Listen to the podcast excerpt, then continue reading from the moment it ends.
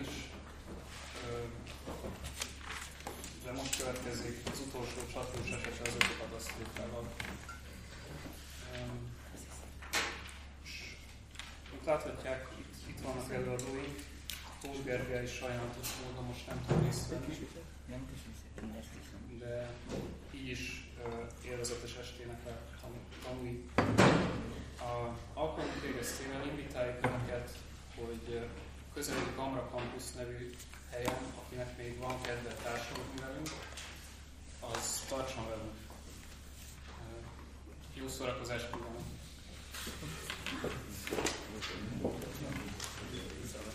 Szép jó estét kívánok én is mindenkinek, átvenném a szót. Margit Miklós vagyok, a Népszavának a szerkesztője. Nagyjából 25 éve dolgozom a környezetvédelmi újságírásban. Szegről végről valamennyire mindegyik beszélgetőtársat ismerem már. Megpróbálom őket bemutatni. Sorrendben mellettem Szigeti Cecília, közgazdász egyetemi docens, Molnár László Árpád közlekedési szakértő, a Főmter volt elnök igazgatója, Hajósi Adrien geofizikus és Kajner Péter közgazdász, talán őt ismerik itt a legtöbben közelebbről az ELTE humán ökológiai szaknak az óraadó tanára. Amiről beszélünk, az kicsit olyasmi, mint egy adivers. Nekem nem mondták meg előre a szervezők, hogy ők pontosan hogy értelmezik ezt a címet, hogy az utolsó csatlós esete az ökokatasztrófával. Úgyhogy elmondom én, hogy én hogy értelmezem, mert lehetőséget ad rá ez a szituáció. Nekem egy kicsit Magyarország, meg a magyar kormányzat tűnik úgy, mintha egy ilyen nagyon retrográd, klímaszkeptikus irányzatnak az utolsó csatlósa lenne, legalábbis itt Európában, mert, mert nagyvilágban azért sajnos mások is még sorba állnak ezért a pozícióért, és mi most szakpolitikákról, a klímapolitikáról próbálunk beszélgetni, arról, hogy hogyan alakul ki egy országnak, esetünkben Magyarországnak a klímapolitikája, kik azok, akik a külső fórumokon képviselik, milyen inputokat használnak hozzá, és talán eljutunk majd odáig is, hogy, hogy valamit tudjunk arról mondani, hogy ez a fajta klímapolitika, amit megvalósul, az mennyiben szolgálja azt a célt, hogy túléljük majd ezeket az évtizedeket, vagy ezt az évszázadot, mert talán ez lenne az egésznek a lényege. Még egy, egy nagyon rövid gondolatot hagy mondjak el, és aztán át fogom adni a, a szót a beszélgető partnereknek. Az egyik első interjúmat Láng Istvánnal készítettem, biztos sokan emlékeznek még rá, egy akadémikus volt, és, és a mindenkori kormányoknak talán a fő partnere a klímapolitika megváltozásában.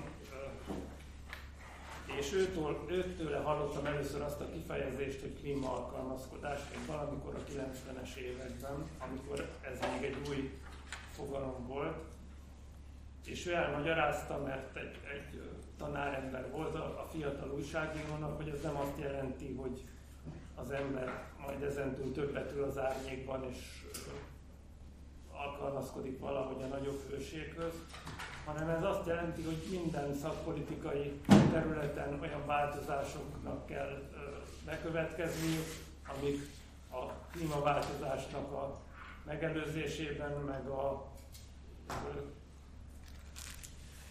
kivéthető hatásoknak a kivédésében, meg a nem kivéthető hatásokhoz való alkalmazkodásban a segítségünkre lesznek. És eltelt azóta 21 néhány év, valójában anélkül, hogy én ennek az alkalmazkodásnak igazi jeleit a kormányzatban láttam volna. Tehát az én számomra ezek, ezek elpazarolt évtizedeknek tűnnek, és, és ami meg most van, az, az kicsit olyasminek, hogy futunk a pénzünk után, de ez is még az optimista verzió, mert valójában nem is futunk, ez csak egy zárójeles megjegyzés volt a részemről, és arra kérném most mindazokat, akik itt ülnek a asztalnál, hogy mondjanak csak két-három percben valamit arról, hogy ők milyennek látják ezt a klímapolitikát, aminek aztán majd megpróbálunk a mélyére ásni. Tehát, hogyha azt a szókapcsolatot hallják, hogy Magyarország klímapolitikája, akkor mi jut először az eszükbe róla? Talán haladjunk ebben a sorrendben. Hát, ha egy picit még, még mehetnék a, a, az előadás sorozatnak a címéhez, nekem sokkal optimistább a világképen.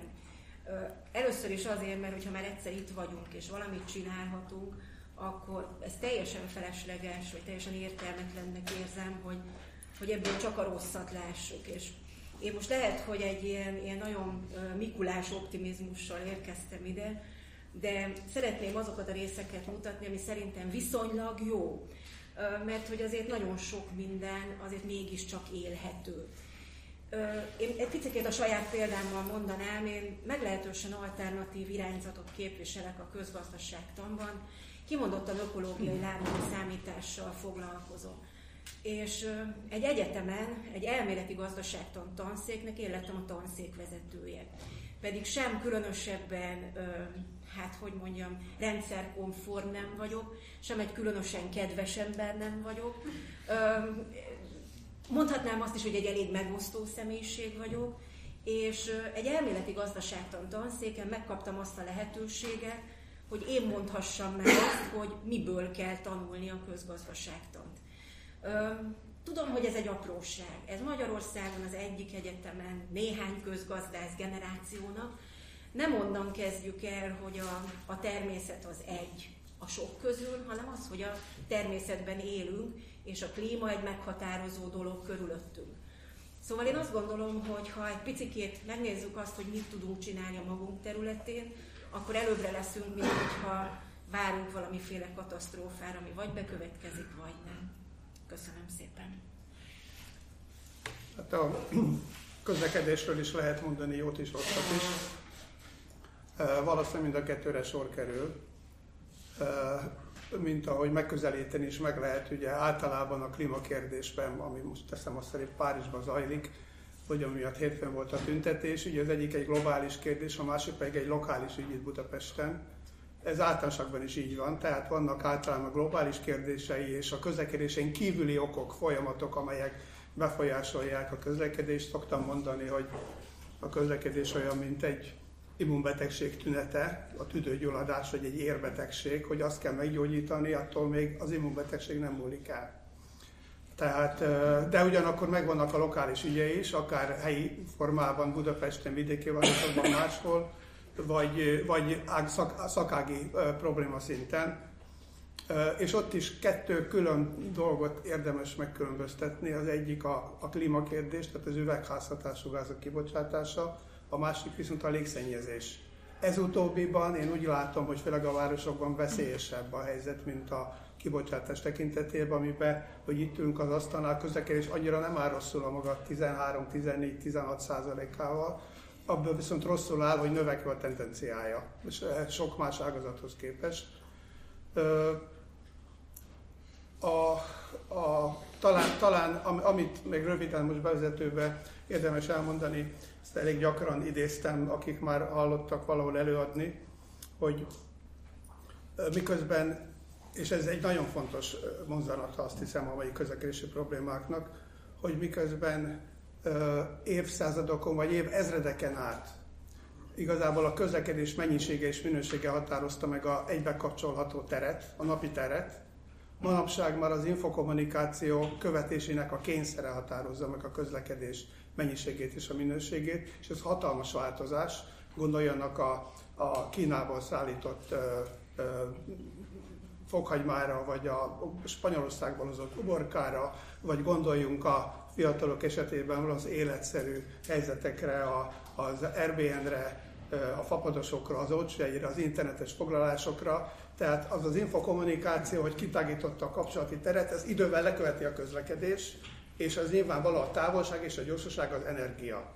Nem véletlen, hogy mióta megjelent a mesterséges energia 200 éve nagyjából, ugye addig csak természetes energia hajtotta a közlekedést évezredekig.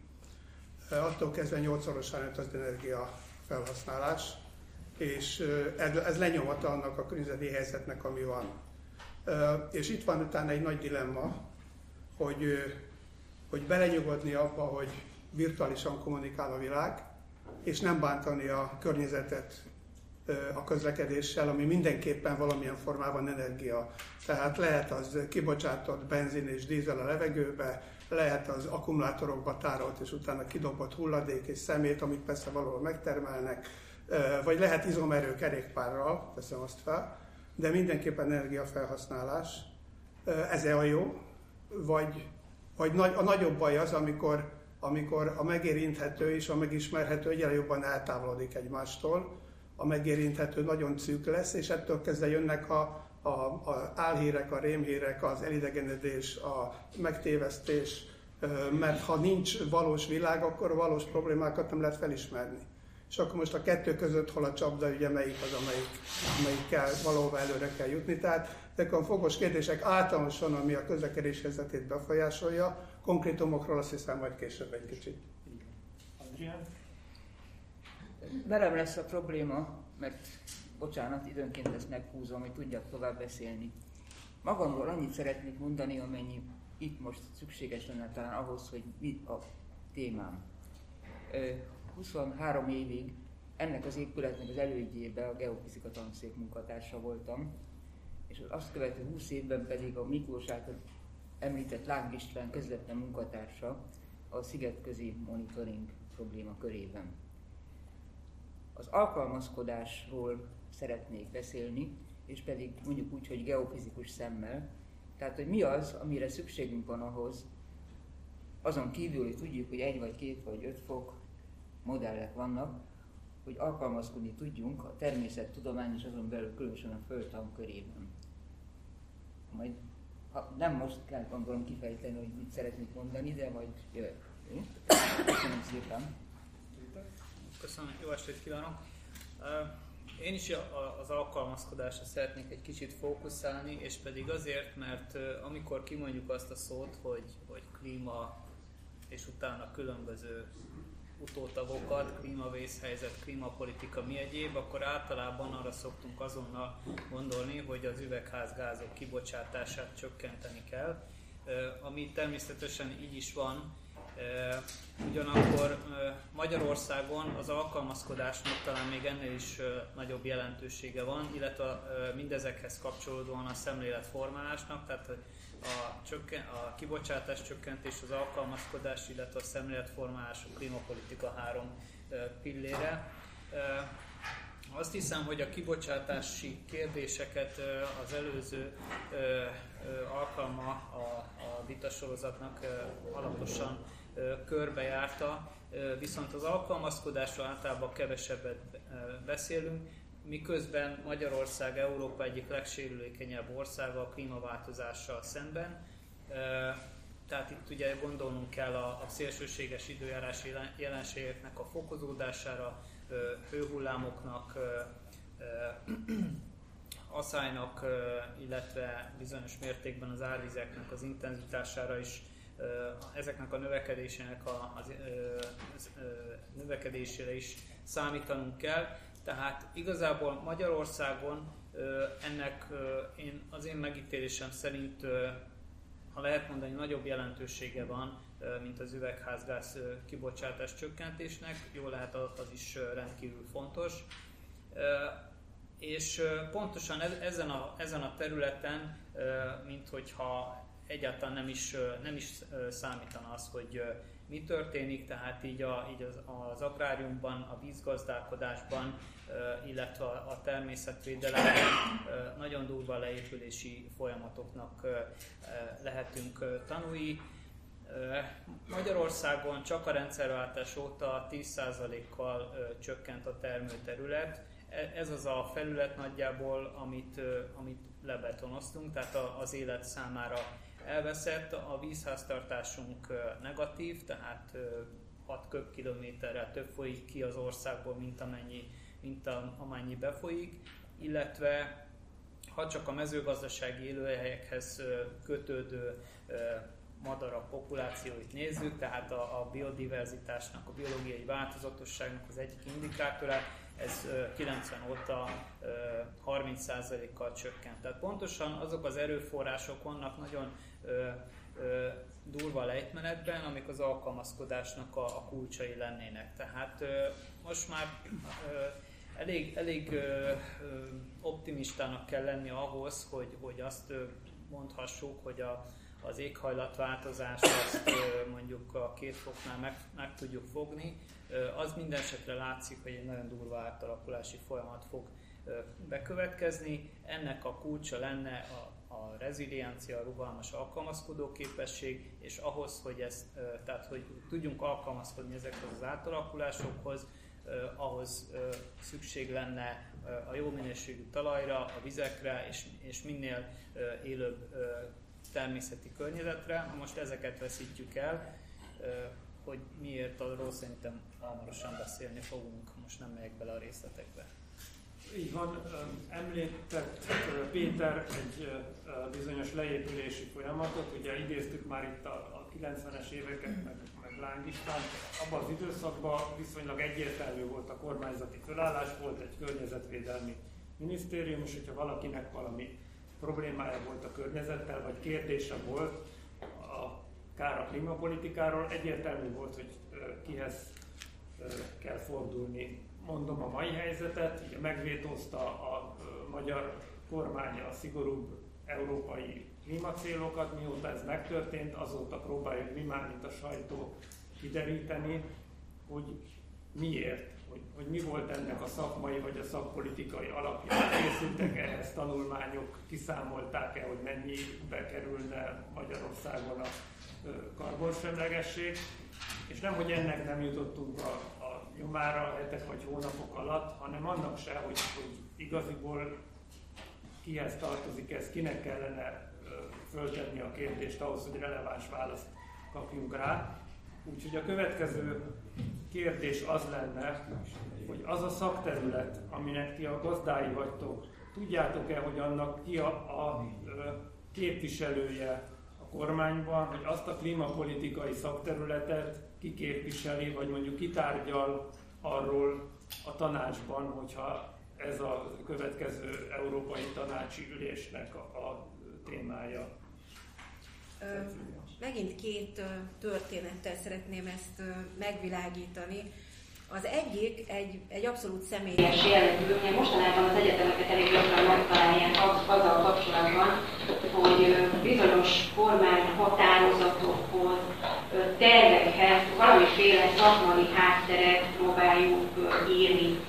És engem egy nyáron kimondottan meglepetésszerűen érte olyan területről felkérés, aminek úgy mondjuk érintőlegesen vagyok szakértője, ez serégekonomi és közlekedés fókusszal jelent meg, és hát én tettem, amit tudtam. Az egyik érdekesség az volt, hogy Miklós közvetlen kérdésére válaszoljak, hogy velem egyetemi docensként például megszoktam azt, hogy velem általában szóba állnak. Tehát én írok valakinek, fölhívom, hogy válaszolni szokott. És én itt azzal találkoztam, hogy velem egyáltalán nem állnak szóba, olyan szinten nem, hogy e-mail címet sem kaptam. És mondtam, hogy én kérdezni szeretnék, és mondták nekem, hogy az én dolgom nem az, hogy kérdezzek, hanem az, hogy írjak. És mondom, de ahhoz, hogy én írjak, ahhoz nekem kérdezni kell, és akkor annyit mondott egy ilyen középvezető, hogy hát ez már megint ez az egyetemi akadékoskodás. Mondom, ha én nem tudom, hogy ők mit szeretnének tőlem, akkor én ezt nem fogom tudni megírni. Na most minden esetre az anyag elkészült, hát majd a sorsát meglátjuk, hogy mi lesz belőle. Egyébként azóta se lett vele semmi, csak olyan döbbenettel érzékeltem azt, hogy nem, hogy partnernek nem néznek, hanem egyáltalán semmilyen szinten sem vagyok rajta a pályán. Amikor ennek a prezentációja volt, előtte ugye rengeteg egyeztetés történt, és akkor viszont személyesen az adott területért felelős valami nagyon sokadik helyettes államtitkár írt nekünk, hogy neki nagyon fontos megjegyzései lennének az általunk készített anyaggal kapcsolatban, és ez a stratégiai megjegyzés az volt, hogy azonnal át kell dolgozni a táblázatot, mert nem ez az ő hivatalos kékjük, amit mi használtunk, és azt a kék hátteret kell beállítani. Kérem szépen, én közgazdász vagyok, és nem tervező grafikus. Mit tudom én, milyen kéket használ? És akkor küldött valamilyen sablont, amiben mondtam, hogy azt a táblázatot, ami négy oldalon keresztül ment, ezt rá kell tennem egy PPT-re, egy diára. És akkor én ezt úgy ráraktam, mondom, ez körülbelül kettes betűméret lesz, és azt mondta, hogy nem azt kérdezte, hogy ez hányos betűméret lesz, hanem én ezt rakjam, ráknak, oké, okay, rajta van. És akkor mondta, hogy ez nem látszik. Hát, ezt így jártunk. Az életemnek ez egy ilyen érdekes, komoly tapasztalatszerzése volt politikai szintéren, hogy elképesztő módon még csak a felvetéseket se hallgatják meg. Na most viszont, hogy pozitívba forduljunk, Szegeden tavasszal az IPCC-nek ezek az előkészítő ülésein találkoztam egy csomó minisztériumi emberrel, és egészen meglepő módon hihetetlenül tájékozottakkal is találkoztam. Tehát olyan szinten, hogy a két hete megjelent szakmai folyóiratban levő cikket olvasta, és releváns véleménye volt róla. Szóval azt gondolom, hogy valahol inkább a rendszerekkel van a gond, és az, hogy az értékes emberek valahol ezekben a rendszerekben eltűnnek. És hogyha valami nagyon fontos lenne ebben, akkor valóban ennek a rendszernek a megváltoztatása, ahol partnerként tudnak egymással beszélni az emberek, és egyáltalán elérhetővé válnak. Tehát ha a kérdésre még egyszer konkrétan válaszol, hogy fogalmam sincsen, hogy ki az, aki felelős bármiért is. Ha tudnám, se érnék vele semmit, mert nem állna velem szóba. Árpád, hogy van ez a közlekedés területen? Hát ö, csatlakozom. Ö, persze lehet, hogy az én hibám, hogy, hogy nem tudom, de Azért az egy fogos kérdés, ha megkérdeznénk, hogy a közlekedés most konkrétan hová tartozik, mert ugye tartozik az Innovációs Minisztériumhoz, mind vagyon tartozik a, a vagyonkezeléshez, azon kívül ugye a miniszternökségnél a, a, a Gulyás minisztérium keresztül, ugye a KKB-ken keresztül egy, egy külön a, a budapesti fejlesztésekkel, önkormányzatoknak szintén vannak saját projektjeik, de hogy az egész összeállna egy rendszerbe, talán ha már arról van szó, hogy alkalmazkodás a legnagyobb hibája ma a magyar és főleg a városi közlekedésnek, hogy a rendszerelviséget nagyon-nagyon nem ismeri hírből sem. Pro- projektek vannak, néha jó, néha rossz projektek, hogy az összeálljon egy rendszerben, miközben a világ ma arról szól az összekapcsoltságról, a rendszerekről. Az a, ennek a negyedik ipari forradalomnak talán a leg, legjellemzőbbje a mesterséges intelligencia mellett a, a rendszerek összekapcsolása. Most a közlekedésben ez hát a napi példájukon tapasztalják talán a, a, a város és a környéke, a Volánbusz és a MÁV, a, a, és sorol, a, a főváros és a kerületek, és sorolhatnám azt a rengeteg különálló érdeket és mechanizmust, amelyik működteti a közlekedést. Nincs egységes jegy és, tarifarendszer, megszűnt a Budapesti Közlekedési Szövetség, tehát, tehát ami, a, ami a legfontosabb lenne, hogy az embereket az autóról át lehessen ültetni, hogy olyan projektek, mint biztos hallottak, ugye most legújabban a, a MASZ projektről vagy koncepcióról, amelyik az utazási lánc integrációja minden közreműködő bevonásával, Na most ezeknek egyelőre nincs meg az intézményi alapja háttere. Sajnos a legnagyobb probléma ez, ami, ami muszáj lenne előbb-utóbb változtatni, mert különben képtelenség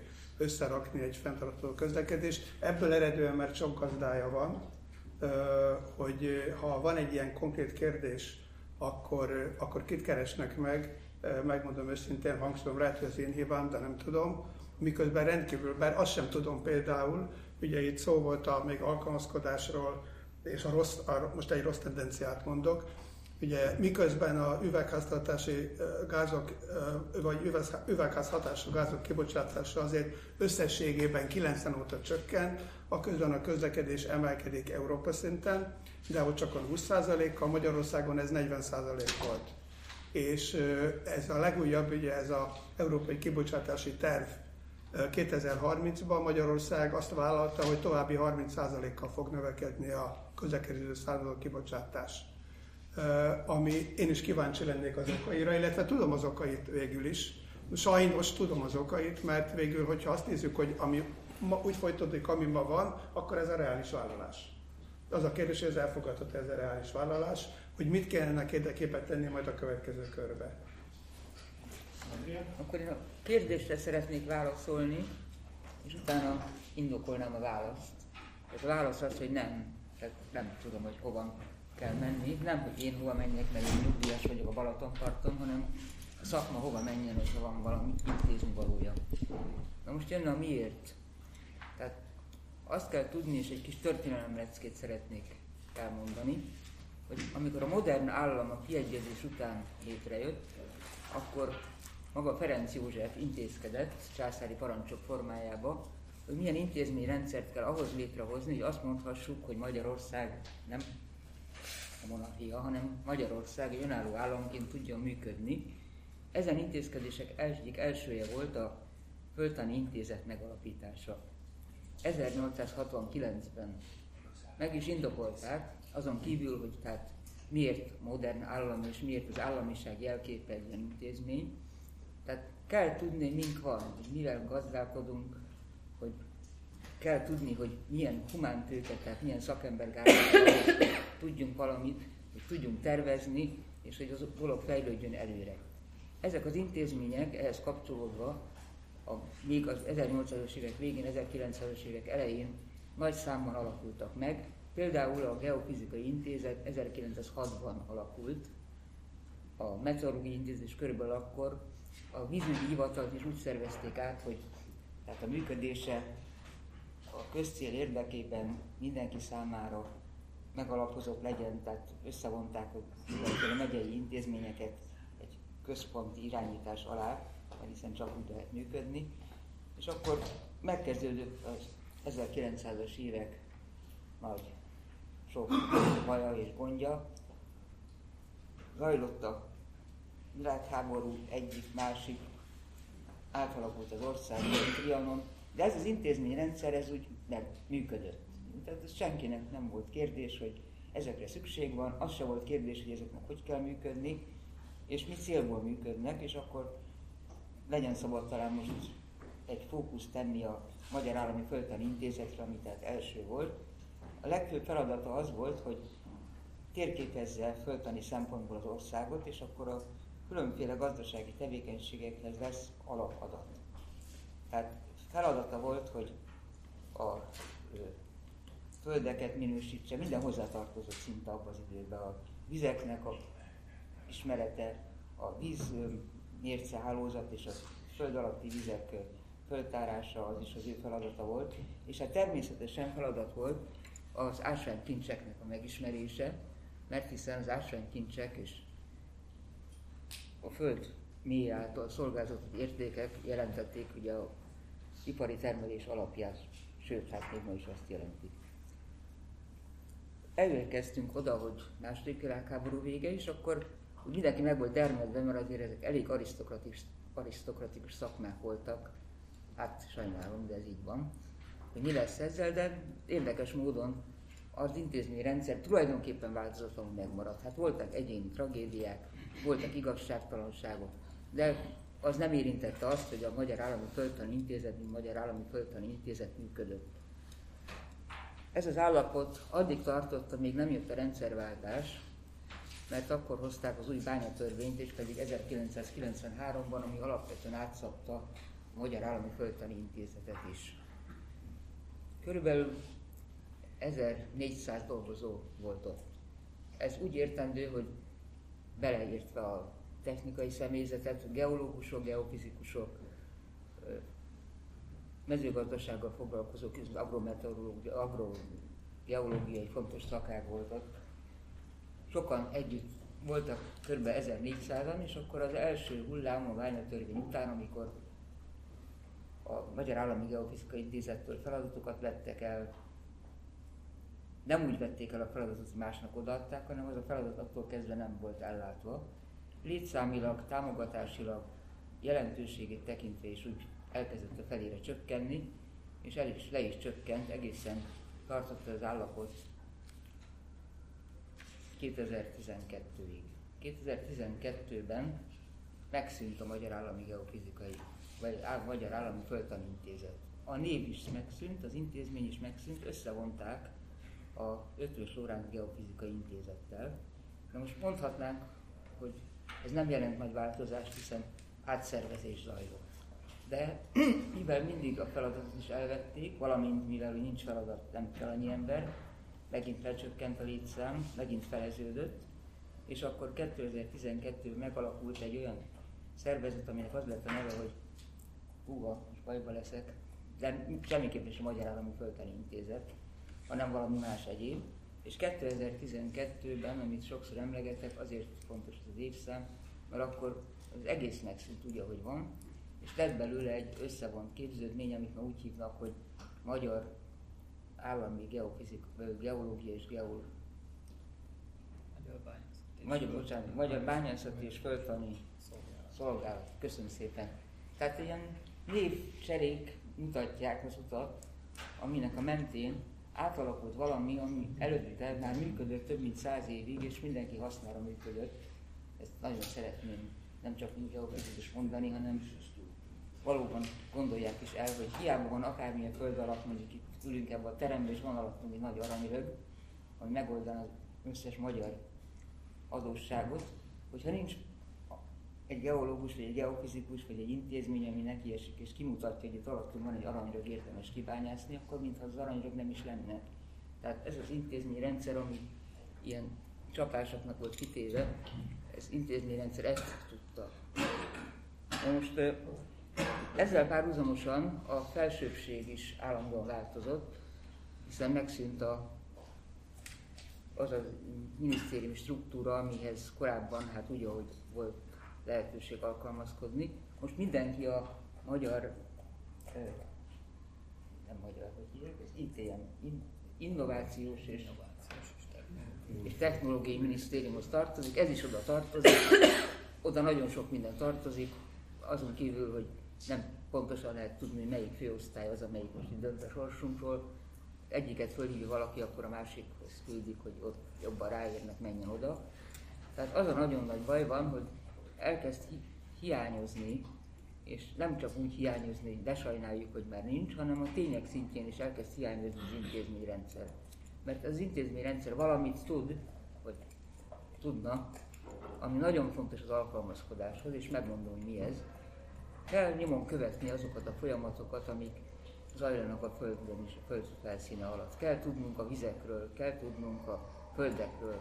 Tehát kell tudnunk, hogy éppen milyen állapotban vannak, és azt is kell tudnunk, hogy milyen folyamatok zajlanak hosszabb távon, hát az ilyesfajta elemeknek az átalakulása az nem egyik napról a másikra zajlik, hanem évtizedes folyamatokról van szó. Na de hogyha ebből hiányzik egy év vagy tíz év, akkor nem tudjuk. És akkor a hőmérséklet növekszik, mindenféle izgalmas projektek születnek, hogy mit kéne csinálni a alkalmazkodás címén, de annak az alapja hiányzik, és akkor vagy jó lesz ez a projekt, vagy rossz, többnyire inkább rossz. Szeretnék mondani egy konkrét példát, ami engem nagyon megérintett személyesen, és azóta is bánt.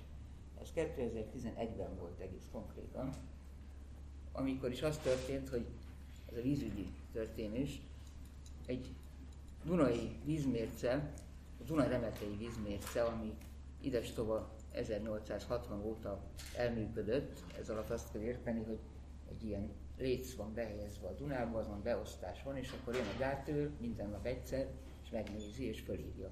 Tehát ez volt az, ami mutatta azt, hogy a Dunának hogyan változik a vízszintje ott Duna remetén. 2011-ben egyszer csak elkezdtek nem mérni. Tehát nem jött meg az adatokba, adatbázisokba, ahol ezeket az ember elvárta volna. És akkor elmentünk, nem elmentünk, elmentem az akkori főnökhöz, úgy hívták Illér Zoltán, ő volt az államtitkár, a már megszüntetett minisztérium helyén keletkezett államtitkárságon, ami a Földművelési Minisztériumban volt. Mondtam, hát Zoltán, hát hittem, hogy, hogy nem működik a mérce. Mire azt mondja nekem, hogy arra nincs pénz. Hát ha adsz pénzt, mondja nekem, akkor majd működni fog. És akkor azután mások is szóltak, gondolom én, mert egy fél év múlva újra elkezdett mérni ez a mérce, de ebből az adatsorból, ami 1860-ban indult, és egy fontos megalapozó adatsor a döntésekben, hiányzik egy fél évi adat. Lehet pótolni persze mindenféle extrapolációval, na de hát extrapolációval nem lehet egy országot működtetni, hanem úgy kell működtetni, ne kelljen extrapolálni, hanem rögtön mindent tudjunk. A intézmények nem csak úgy szüntek meg az előbb a neveknél, talán ezt nem hangsúlyoztam, pedig kellett volna, nem csak úgy szüntek meg, hogy más lett a nevük, hanem az utolsó főnév, az, intézet az elmaradt. Tehát korábban intézet volt minden. Most, hogyha föllapozzuk a költségvetést, és keressük egyáltalán, hogy intézetek kapnak állami támogatást, akkor azt tudjuk látni, nem igen, mert ilyen intézetek nincsenek, helyette van szolgálat, van, mondják, van még valami másik. Hivatal, sok minden van, de konkrétan intézet nincs. Márpedig az intézet, ami tekintés sugal, azt is sugal, hogy van mögötte humán tőket, tehát oda való szakemberek, akik ott békésen eldolgozgatnak, és akkor az ő munkájuk az alapja lesz annak, hogy majd amikor kell, akkor az alkalmazkodáshoz jó stratégiákat lehessen kialakítani.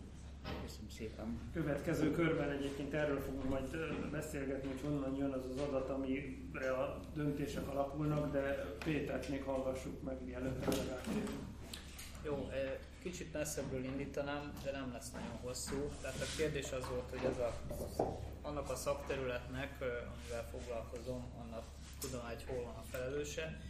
Alapvetően, a, amit a, tehát klímapolitikától indultunk, de én inkább beszélnék fenntarthatóság felé való átmenetről, tehát egy komplex dologról, mert hogyha tehát ugye a klímaváltozás mellett van tehát egy, egy, egy teljes ökológiai katasztrófa középén ülünk, aminek az csak egy, az csak egy szelete. Tehát igazából, amikor mi kormányzati struktúráról beszélünk, meg, meg fenntarthatóságról gondolkodunk, akkor igazából azt tartanánk jónak, vagy azt tartanám jónak, hogyha nem mondjuk lenne egy fenntarthatósági minisztérium, hanem fenntarthatósági szemlélet az összes tárcának áthatná a, a működését, tehát nem kéne oda mennem külön egy környezetvédelmi miniszterhez, mert mindenki úgy járna el, ahogy azt, ahogy azt tennie kell, mondjuk a fenntarthatóság felé való átmenet érdekében. Nyilván ez egy ideális világban így lenne, a, a létező világban mégis úgy tűnik, hogy a, ha valaminek van minisztériumi vagy megfelelő szintű politikai képviselete ebben a, ebben a széttagolt rendszerben, akkor az, annak van érdekérvényesítő jelentősége, és ezért mégis azt kell, hogy mondjam, hogy, hogy jó, hogyha az ember tudja, hogy hova forduljon, jó, hogyha mondjuk van egy környezetvédelmi minisztérium, és mondjuk Magyarországon hosszú ideig volt is környezetvédelmi minisztérium, vagy hát azok a területek, amikkel én foglalkozom, ilyen vidékfejlesztés, agrárium, vízügy, ezeknek is elég hosszú ideig magas szintű volt illetve részben most is magas szintű a, a képviselete. Hogyha ha a környezetügyet nézzük, ugye voltak ennek a történetnek szép, szép részei is, tehát ugye 87 és 2010 között volt önálló környezetvédelmi minisztérium, és amikor 2010-ben megszüntették a minisztériumot, mármint a környezetvédelmi minisztériumot, és egy, egy létrejött a vidékfejlesztési minisztérium, tulajdonképpen titkon egy kicsit még örültünk is, hogy, hogy most együtt van a környezetvédelem, a, a vízügy, a klímavédelem, a klímavédelem az nem ott volt, de a környezetvédelem, természetvédelem, vízügy, agrárium, tehát hogy, hogy az alapvető erőforrásoknak a, a, a alapvető erőforrásokról ebben a minisztériumban döntöttek, de ez elég hamar kiderült, hogy ez igazából nem a, nem a területnek az integrációját, hanem a területnek az eljelentelését indította el, és több lépcsőben gyakorlatilag a környezetvédelmet lefokozták, de egy, egy még érdekesebb történet, és ez igazából csak azért mondom el, mert ez jól jellemzi azt, hogy milyen alapon helyeződik el egy terület, ez a vízügynek a, a, a kérdése, ami egy ideig ugye ebbe a 2010 után ebbe a vidékfejlesztési minisztériumban volt, aztán több évben átkerült a belügyminisztériumnak az irányítása alá, és ezt a folyamatot az indította el, hogy a kormány számára fontossá vált a, a közmunka program, és ugye kitalálták azt, hogy, hogy az árvízvédelemben jó sok közmunkást lehet foglalkoztatni. A közmunka programot azt a belügy irányította, tehát a vízügyet áttették oda. Tehát igazából ez, a, ez az összes többi területnek is elég jól jellemzi szerintem a, az alakulását, hogy, hogy a politikai pillanatnyi erőviszonyok szerint döntetik el az, hogy, hogy mi van. Tehát ezt most úgy hívják, hogy politikai kormányzás, és ennek igazából az is az egyik következménye, hogy, hogy ha még meg is találom a szakterületeket, tehát a kérdésre válaszolva, igen, tudom, hogy ha valamit meg kell kérdezni, akkor kitől kell kérdezni, de igazából már én nem nagyon jegyzem meg a, a neveket, hanem hogyha kell, akkor megnézem a honlapon, mert annyira gyorsan változik a helyzet. És uh, ahogy ezt Adrián egy, egy példán uh, jól bemutatta, ez a hosszú távú tervezés szempontjából uh, hát nagyon rossz helyzetet teremt. Tehát gyakorlatilag mind a, mind a tervezés, mind a megvalósításig teljesen esetlegessé válik és ami, tehát hogy, hogy ebben a politikai kormányzásban az az egyik legnagyobb probléma, hogy, hogy már, a, tehát hogy magát a szakterület felelősségét megtalálom, de a szakembert azt már nem. Vagy hogyha találok is szakembert, akkor nem, nem tudom belőle kihúzni a, a, a valódi véleményét, legfeljebb a, a szünetben négy szem közt elmondja nekem, de, de hivatalosan nem feltétlenül nyilatkozhat. Ezek, ezek nagyon nehézé teszik az előrehaladást. Én egyébként örülnék, hogyha valamilyen vita kialakulna, tehát valaki elfoglalná azt az álláspontot, hogy a magyar kormányzatban a klímapolitika képviselete az tökéletes és nehezen lenne már ennél hatékonyabb, de nyilván azért a valóság befolyásolja ezeket a, az álláspontokat. Ahogy, ahogy ígértem, a következő körbe nézzük meg egy kicsit azt, hogyha már nem tudjuk, vagy nem egyértelmű, hogy ki hozza a klímapolitikai döntéseket, akkor milyen információs bázisra támaszkodnak ezek a döntések, tehát azoknak a szakmáknak vagy szakterületeknek a véleményét, információit kikéri a kormányzat, amire ti ráláttak. Hát ugye itt, itt ismét a két példával tudnék válaszolni. Közgazdászként az ember alapvetően a lelki problémáit Excel táblákkal szokta kezelni Nekem személy szerint a, a nagy gondok megoldásában vagy a fülbe való vásárlás, vagy az Excel tábla rendezgetés a, a két eszköz, és mondjuk van egy cipős doboznyi fülbevalóm, ami most már is rácsodálkoztam, hogy a magyar felsőoktatás helyzetét valószínűleg ezzel le lehetne képezni. De a másik oldalon az Excel tábla rendezgetés, én nagyon szeretem az alapadatokat saját kézből megcsinálni. Találkoztam egy rendkívül fontos kollégával a Közszolgálati Egyetemről az elmúlt hetekben, és kérdezte, hogy én hogy írok ilyen cikkeket, amiket írok, és mondtam, hogy úgy, hogy megnézem az alapadatokat, mondta, hogy hát igen, igen, azért az jó, hogyha az ember lát alapadatot is, és hogy írjunk valamit közösen, de hogy ő azt nem tudja odaadni, mert hogy hát az olyan nagyon titkos, mondom, hogy hát azért azokból, hogy annyira nem lehet komolyabb következtetéseket levonni. Szóval, hogy honnan jutunk hozzá ezekhez az adatokhoz. Az egyik munkám az a Global Footprint Networknek a, az alapadat bázisához kapcsolódik. Ugye Magyarországon nincsen GFN-es központ, ugye GFN tag például a Corvinus Egyetem, a Követe Egyesület, vagy a Mi Picike Egyesületünk, az IFF Egyesület, de igazából nagyon nagy csomópontok nincsenek, ami van, az Prágában van, és azokat a azokat a háttér táblázatokat, azokat ugye minden évben, illetve minden időszakban ellenőrzik, hogy ezek mennyire pontosak. És én időnként kapok ilyen megbízásokat, hogy akkor nézzük meg, hogy például az ökológiai lábnyom, ami ugye az ökológiai katasztrófa egyik hát elvileg jó előrejelzője, az milyen pontosságú adatokat tartalmaz, és sokadik forduló után jöttem rá arra, hogy mielőtt én hozzányúlnék ehhez a táblázathoz, annyit csináljunk meg, hogy két időszak adatait elosztjuk egymással, hogyha mondjuk egy ilyen tízes nagyságrendű változás van benne, akkor a GFN-nél a kislány elgépelte a tizedes jegyet valószínűleg. Nagyon sokszor, és ezt azóta tendenciózusan keressem a publikációkban, azokat a félelmetes ráeszméléseket, amik valószínűleg egy-egy statisztikai hibára vezethetők vissza. Rengeteg van belőlük. Én azt mondom, hogy nem csak a magyar adatbázisokat érdemes óvatosan áttekinteni, de a külsőket is. Tehát ö, hiába van egy nemzetközi szervezetnek egy kiváló adatbázisa, azt azért ö, legalább egy ilyen ö, ilyen nagyon egyszerű statisztikai elemzéssel nézzük meg, hogy mik azért azokból a nagyon erős outlierek. mert abból vagy lesz egy nagyon nagy felfedezésem, vagy találtam egy nagyon nagy hibát. Hogy ez nem csak a nemzetközi adatbázisokra igaz, hanem a magyar vállalatokra is. Most egyre inkább divat az, hogy vállalatok ökológiai lábnyom számítási feladatokkal megbíznak ilyen egyetemi embereket, és egy német tulajdonú Magyar, Magyarországon működő vállalat nagyon kedvesen odaadta az összes mérőórájának az eredményét, amiből hát nekem ugye számolnom kellett volna. Iszonyatos mennyiségű Excel táblát kaptam, a sírás határán voltam, mit fogok én ezzel csinálni, és a GFN-es tapasztalat alapján először annyit csináltam, hogy elosztottam egymással a két év adatát, mondjuk nézzük meg, hogy hol vannak kiugró adatok, és egy ugye a német pontosság, és én olyanokat láttam, hogy az egyik tízezerszer több, mint a másik, és elvileg mindegyik egy-egy ilyen családi ház méretű valami.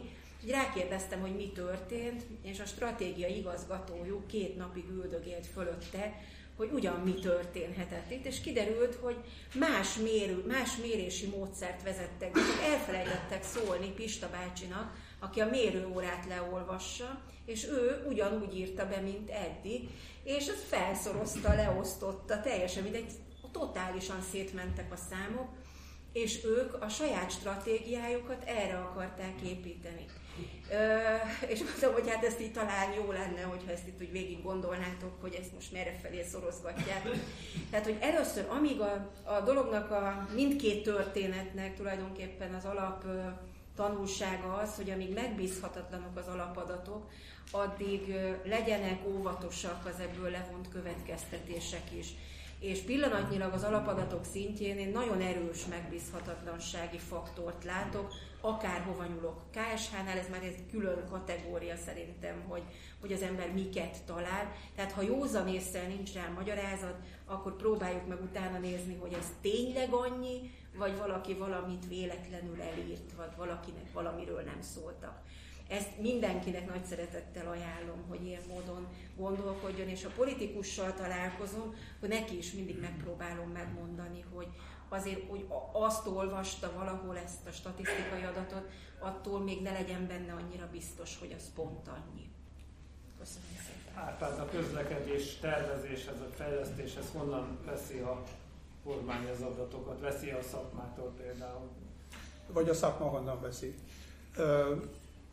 A, nem nagyon messziről kezdem, de egy nem közeli élményem, olvasás élményem, egy jövő, jövő konferencia egyik előadájának egy mondata, ami valahogy úgy hangzott, hogy, hogy fénysebességű ma a fejlődés, de a jövő, jövő fejlődései soha nem lesznek olyan lassúak, mint ma.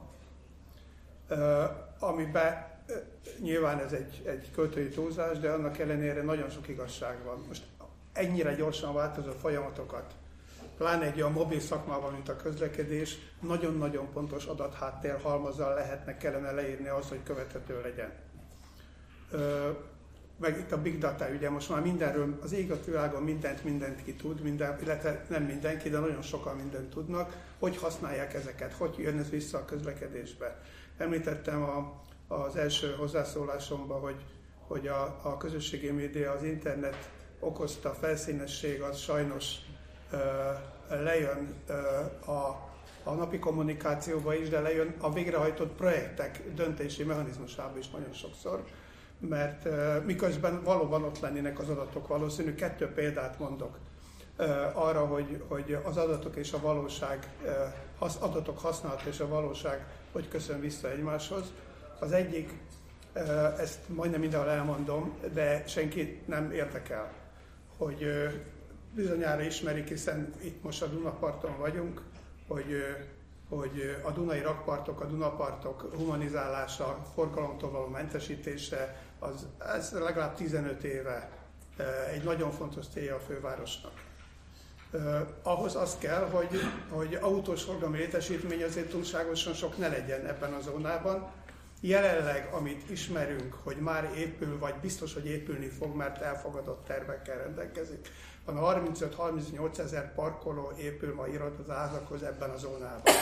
Itt a szomszédunk van, a, a Kopaszigát mellett E, az, az beslik, hogy a csúcsóra kibocsátás 3500-as lesz for, autós forgalomba, ennek, ami itt van. De természetesen a rakpartokról ki kell venni a forgalmat. A valóság és az adatok nem kezelése, egy példa.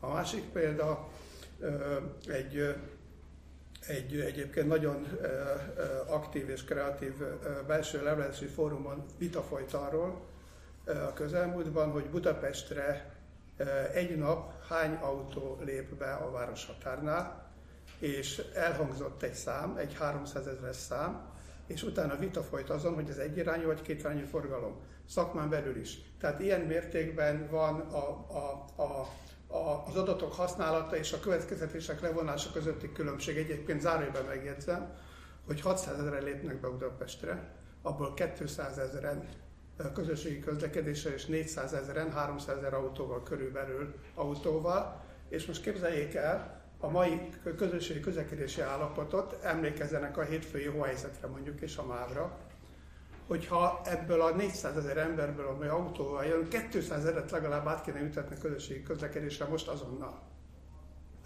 Miközben a dugódi mindenki mondja, itt van és hozni kell, és meg kell szüntetni.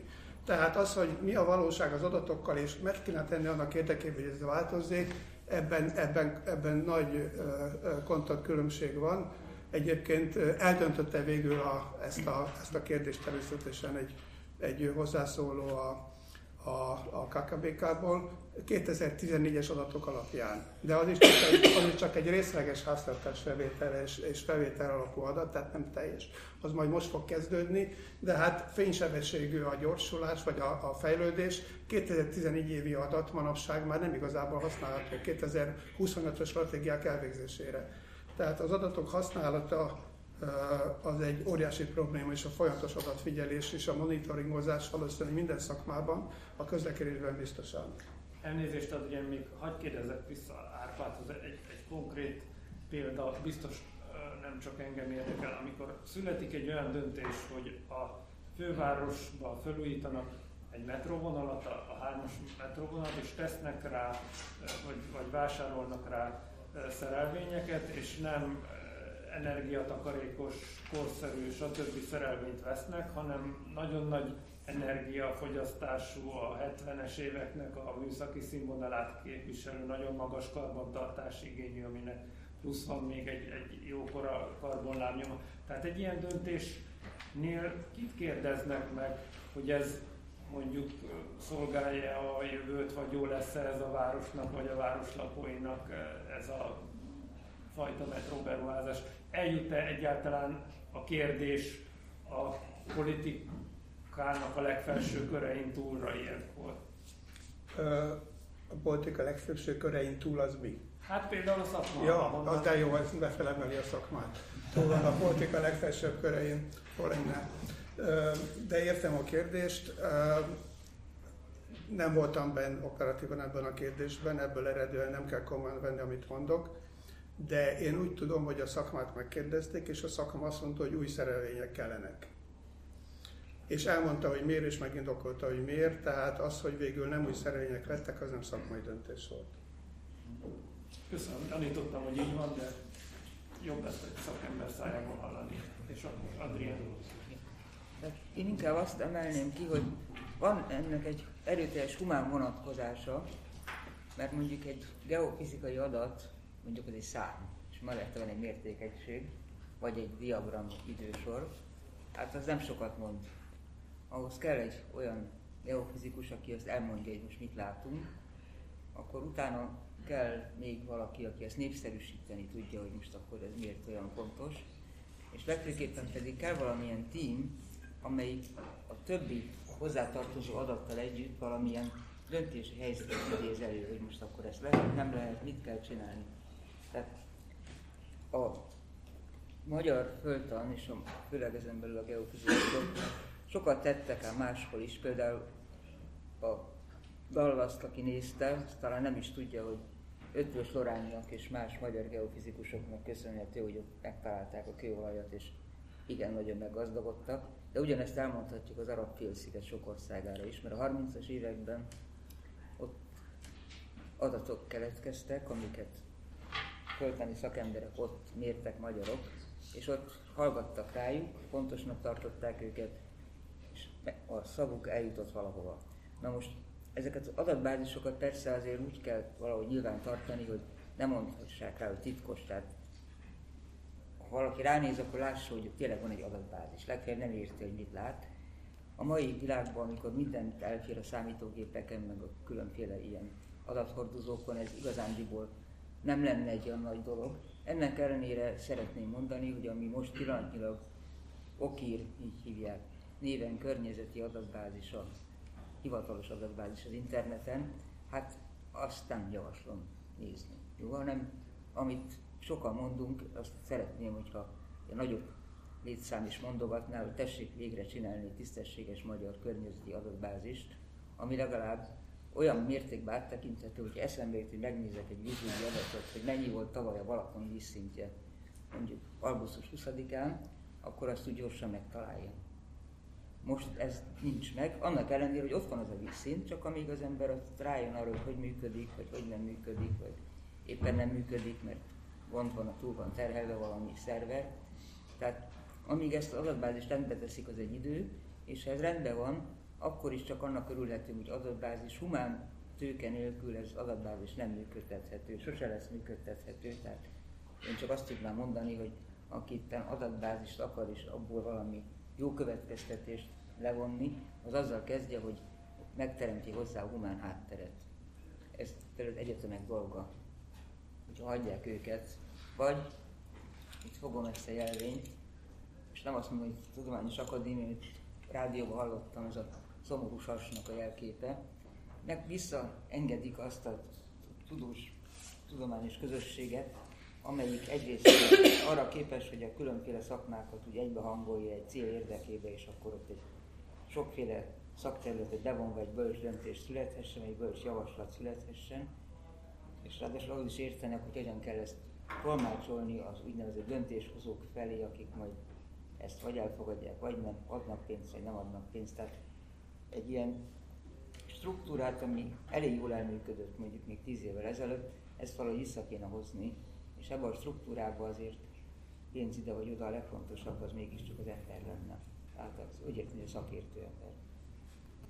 Még egy félig meddig provokatív kérdést engedjen meg. Van nekünk egy, egy közös témánk, ez a elterelt Duna és a szigetközi vízpótlás.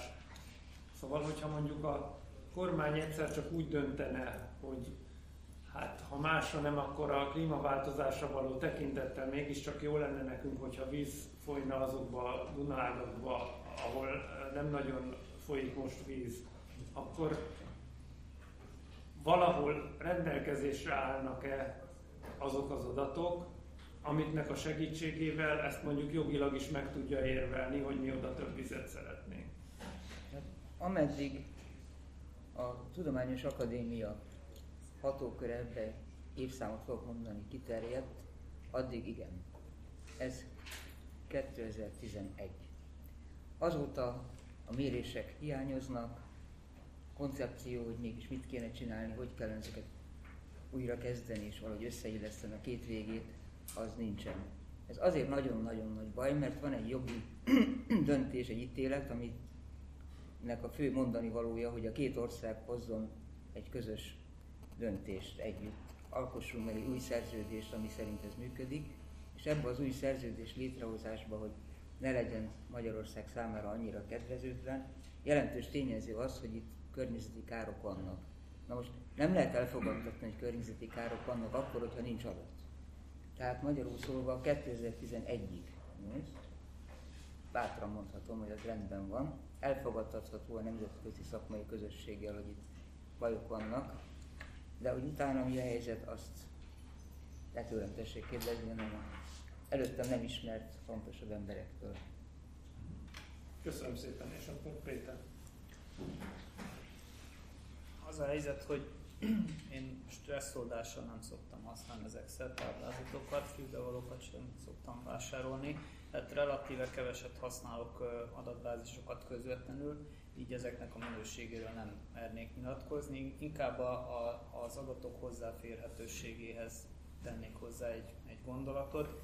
Tehát igazából sokszor futottam bele abba a problémába, hogy, hogy ugye a közintézmények, kutatóintézetek és köztük az adatokat gyűjtő, ezeket előállító intézetek meglehetősen alulfinanszírozottak.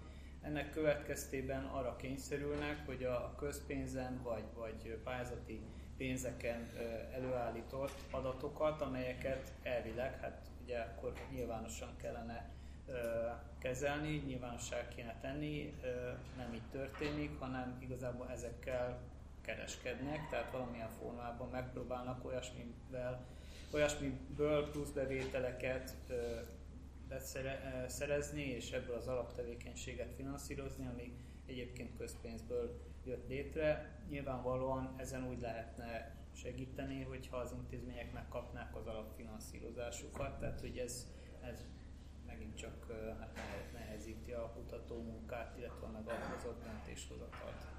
És az, az mennyire napi élmény, vagy, vagy a tudományos fantasztikum kategóriája, hogy mondjuk jön egy, miniszt, egy telefon a minisztériumból, vagy egy e-mail, hogy nekik a döntésük megalapozásához, vagy mondjuk a következő klímatárgyalási fordulóra való felkészítéshez ilyen és ilyen adatokra van szükség. Van-e ilyen információcsere az államigazgatás felső szintjei és mondjuk a tudomány között? Nyilvánvalóan, hogyha megvan hozzá az akarat, akkor meg lesz előbb-utóbb az adat is. De mondjuk, tehát hogy a tapasztalatom az, ö, dolgoztunk ö, délebbi országokkal is, tehát ö, azért ezen a téren mondjuk így az adatmennyiség ö, terén, adatgyűjtés terén azért sokkal jobb a helyzet, mint ott. Tehát, hogy, hogy lehet nyilván panaszkodni egy csomó mindenre, de azért elég sok területen megalapozottan lehet az adatokra támaszkodni. Tehát lehetne rosszabb is a helyzet, mondjuk így. Valami, Adriel. Hadd mondjak, itt a múltkor Timár Gábor, geofizikus tanszékvezető, elmondta, hogy neki jogi félelmei vannak. Tehát hiába, hogy Szorgos Geofizikus Társaság kimutatott Pakson egy olyan föltani körülményt, ami miatt az a terv, ami most ott megszületett, az nem a legszerencsésebb. 60 méterrel arrébb kéne tenni, és akkor már minden jó lenne. Mert az biztosan lehet tudni, hogy ahova most akarnak valami nagyon nagy tárgyat, nehéz tárgyat tenni, ott zavart fölteni viszonyok vannak. Nem biztos, hogy abból azonnal baj lesz, nem biztos, hogy 10 év múlva baj lesz, de esetleg 30 év múlva már lehet. Tehát akkor lenne nyugodt az ő lelkiismerete, hogyha elérni azt, hogy ez arrébb Most ezt a Gábor azt mondta, hogy ott látja a problémát, hogy nem talál fórumot, biztosan keresztül lehessen vinni ezt a tudást. Tehát a döntéshozók még akkor sem biztos, hogy, hogy fogalmazzam, hogy adatra támaszkodnak, amikor kérnek, hanem amikor oda viszik hozzá, és ott a tálcán kínálják, csak oda kéne figyelni.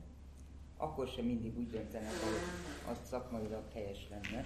És ebből aztán van egy problémák tudnak lenni, nem akarnék most példát mondani, mindenkinek van erről elképzelése.